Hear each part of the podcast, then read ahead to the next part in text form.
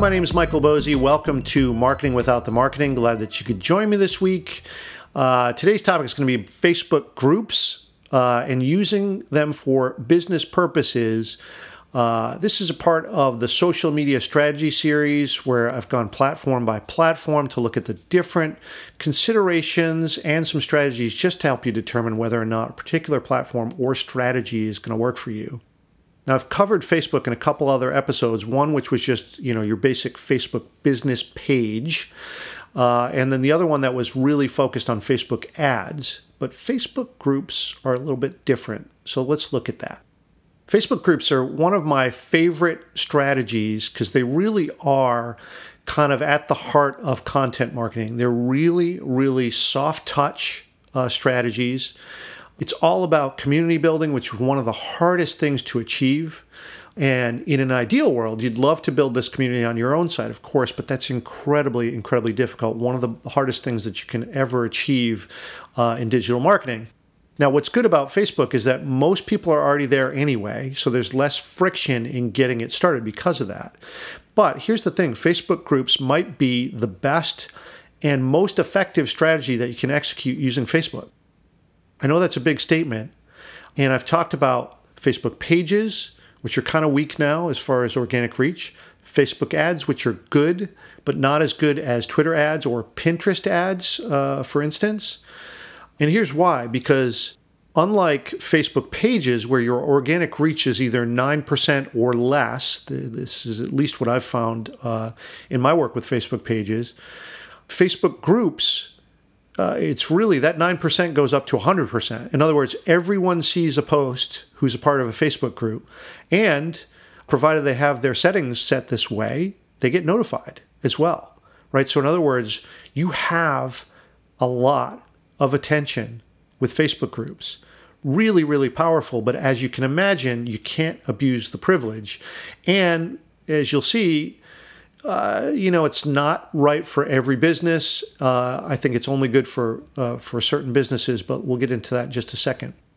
But imagine the ideal scenario here, right, where uh, a group that you have assembled, your audience, whatever the size is, whether it's ten or ten thousand, everyone sees every post. That's crazy, right? That's the way that social kind of used to feel, but it's no longer the case with all the algorithms, et cetera, et cetera. And imagine that in this group, they're interacting, they're talking about things, they're giving you insight into what they're really thinking. Uh, you're getting free market research out of your audience. This is amazing. And not to mention, of course, a lot of goodwill. It's the uh, sort of the indirect benefits of the ecosystem, right? Thank you for bringing us together. You're the hero of this sector because you've pulled us together in this in this group. Sounds pretty nice, right? Sounds ideal in a way. Now, if it's working, yeah, but there are totally different rules about using Facebook groups for marketing and as a strategy for your business than using any other social platform. So let's get into that. The big thing is that Facebook groups as a strategy, it's not for everyone. Because look, if it sounds too good to be true, what I just described uh, right here, eh, let me dampen your enthusiasm a little bit with some severe caveats. This strategy I found only works for certain types of businesses. And really, when it comes down to it, it only works for kind of do gooder businesses, at least in the way that I conceive of this strategy. It has to be around an idea or a cause that people really, really care about. Uh, it's not going to work for a basic product or service. And look, like I do, I know you think your business is incredible, and I'm sure it is, but put yourself in people's shoes, right?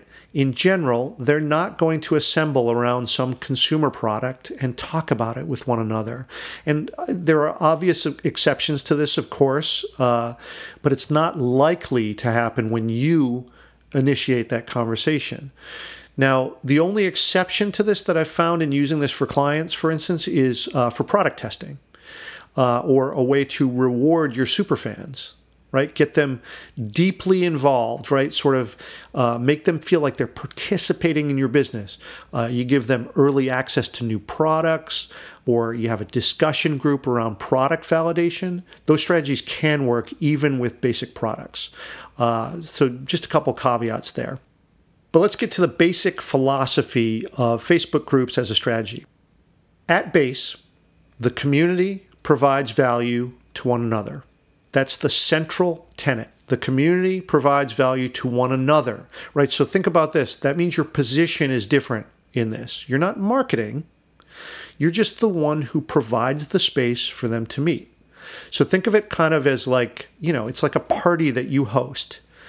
Friends meet at this party, uh, mutual acquaintances, whatever, right? Suppose that leads to a business partnership, or suppose even they fall in love and get married, right? E- either way, they will always think of you fondly because this, because you provided the space for them.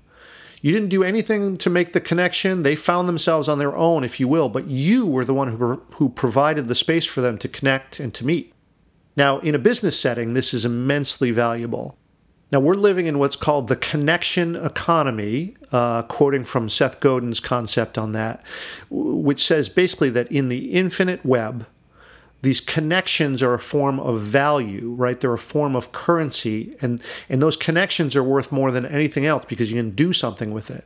Now, the power of Facebook groups is that you just provide those conditions for the people to meet. That's your only role, really. Well, okay, not really. Let me get into a, a couple of strategies, you know, to get this thing going and then to seed it because that is important. Uh, first strategy is to start small, right? Be highly selective about your first group. Uh, make it invite only, at least at first. So you kind of foster that sense of exclusivity, right? You make them feel like they're really, really uh, a tight knit group. And I'd recommend, I mean, you can pick the, the size of the group, but, you know, I'm talking really a half dozen people, maybe, you know, no more than 10 or 12 people. Again, find your own thing that, that works for you, but in general, the smaller the better, at least for this first wave, right? Uh, second thing, super light touch, right? Though you are the group leader, here's the thing it's not your group, okay? It's their group. You live to serve them in this context, so live by that. Super light touch, okay? Um, yes, you're going to seed it with some questions, with some curated content, with some links to articles that will be of interest that serve the group and, and help them do something that they're looking to do in your group. But stay on message, right?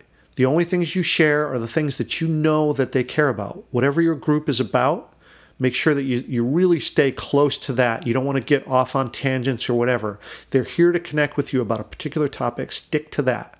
And here's the thing no selling, no links back to your site, no pushing them to do something, no asking them to take actions. That's not how this strategy works with Facebook groups, or at least in the way that I think of it.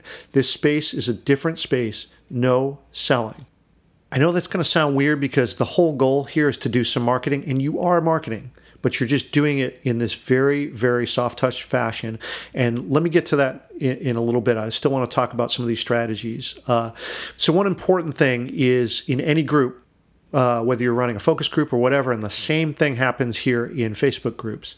Try to observe and identify who's the alpha wolf of the group. Try to watch out for those who take over the conversation. And of course, it's okay for someone to participate a lot. You want people engaged, but you don't want them to monopolize. So just be you know be wary of that but on the other hand you know reward the superstars the high participators those folks who are really driving the conversation and seem to be really engaged that's awesome that's the stuff that you want so the next step that you can do from that that small group is invite them to be group moderators right task them, for instance, with asking questions of the group. Now, if you get the right person uh, or people to be group moderators, they're, they're not going to see this as a burden. They're going to see this as a privilege, right? Because they're, they're going to feel ownership of the group. Like I said, it's their group, not yours. They're going to feel like now they have some greater ownership, uh, some privilege that the others don't. And that's a great thing. You want to reward that. But always stay out of the way as much as you can participate as lightly as you can while you keep going, right? And of course, the only exception to this is when there's really low activity on the group. Uh, so, one strategy you could do is you could tag people, right? So, suppose uh, you have a post. Uh, that you that you put up or a link to something, tag a couple people in the group who you know will be interested in that post. That way, you're you're guaranteeing that they're going to get a notification uh, because you've actually mentioned them, uh, and maybe that will spur them to participate. Now, give credit and praise all the time, right? Thank people for their comments, right? Be a giver as much as you possibly can. Just uh, reward folks, you know, just be very, very positive and, and uh, just keep them feeling like, hey, I'm really glad uh, to be a part of this group. I really get something out of it. Now, to move to the next level, um, once you've got some good activity in here, take this small group, this phase one group, and let each of those people invite one or two others from outside the group who they think would get some value out of it. That means that this second wave is handpicked because they're all one node in the network away from the people who are already participating. Uh, and then it allows you to grow the group to sort of a phase two level. And then, as you might imagine, do that again when you feel the time is right deputize again for the phase one and phase two people to get the phase three people in there.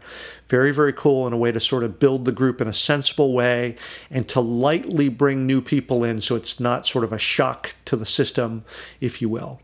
And now you got this, this group that started to grow. It's more of an accurate representation of your audience. Uh, you can start to do great things with it, not only to get them engaged, but to use it for market research as well, which is awesome. Now, I wanted to get back to this, which is that, you know, Facebook groups as a strategy is going to give you indirect benefits only, and you've got to be okay with that. It's not going to be sort of the direct selling that you're used to with social. It's going to be indirect benefits and really sort of, in a way, the apotheosis of content marketing because it really is about serving and bringing value to that group of people to the point where you are just one part of it. You're not really the leader, you're one part of the group, you're one participant. But let's talk a little bit about that, right? With your brand and your business, uh, all of that has to foster a feeling about you and your company.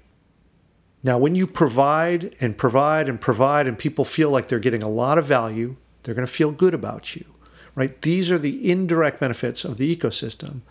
And using this strategy, you've got to be happy with these indirect benefits only. You can't rush it, you can't force it. Get rid of any talk of ROI immediately. Do it for another reason, do it because you serve. Let it evolve naturally. Community growth can't be rushed, right? It's like gardening. You can only do so much, but when the conditions are right, things grow. Now, don't get me wrong, this is marketing and this strategy can be immensely powerful, more powerful sometimes than any other strategy. And as I mentioned earlier, I think it's the most powerful strategy that you can actually use of the strategies on Facebook. But you are selling.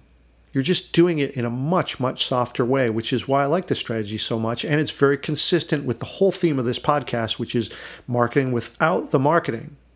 Right? You don't have to do that sort of, you know, those sort of pushy, aggressive tactics that people think of when they think of marketing. All you're doing is providing value and having people come to like you, trust you, and think highly of you and your brand. People like to do business with folks they trust, folks that they like you're just trying to contribute that in this soft touch way. And here's the thing when you've got the audience, when you've got this group that's engaged uh, and they think highly of you, they trust you as a broker of this group, now you've got the power and you can do something with that audience, right? So that means, yeah, at some point you can ask, hey, I've got a new book coming out. Will you share the link? Or we're launching our product this week. Can you share a link with, with your network? And they'll do that for you as long as you ask infrequently, you do it in a nice way, and you know, look, they'll want to reciprocate. But you can only do that at key points. You you want to be really careful about this because look, uh, that trust it takes a long time to build up. But if you betray that trust for just a second, it's over. right? And that's exactly why this whole thing is so valuable in the first place because it's very, very hard to gain, easy to lose. That makes it really valuable. So just get comfortable with not having control over this because, look, in, in, anything in content marketing, you don't really have control anyway. This is just one where you're stepping a little bit further back from control and just be in it for the long game. Provide value, build trust until you've got enough trust built up uh, where you can, you know, ask for the sale. That's what it's all about. And, you know, Facebook groups I found to be a really great strategy. Doesn't have to be uh, just for not for profits and do gooders. I've uh, I've used this with uh, regular old for profit businesses as well, and uh, and it works great. So I'd say for you, You know, pick a topic that people really care about and that you know that they care about. So don't think of it like it's a product or your service. Think of it instead as something that they might rally around, that they might talk about, something that they care about. And then start a group with that. Start small, build it out from there, see if it works. And if it doesn't and you've tried it, you've given an, you know, an earnest effort, do your experimentation, see if it works, see if it starts to grow, see if you start to get some engagement. That'd be great, right? And if not, like I've said with anything else in this series, move on to the next strategy. It's really that simple. All right, so I'll leave it there. I hope that you found this to be helpful, and maybe this, you know, helped you get out of your comfort zone a little bit, or think of a new strategy uh, in using Facebook groups rather than just Facebook pages or Facebook ads. Uh, let me know. Have you been doing this as a strategy so far? Let me know what works, what hasn't. Just hit me up in the comments section of this podcast on the show page. Uh, or, of course, you can uh, hit me up via Twitter. That's where most people do. All right, so thank you so much for listening. I really appreciate it as always, and we'll see you on the next episode.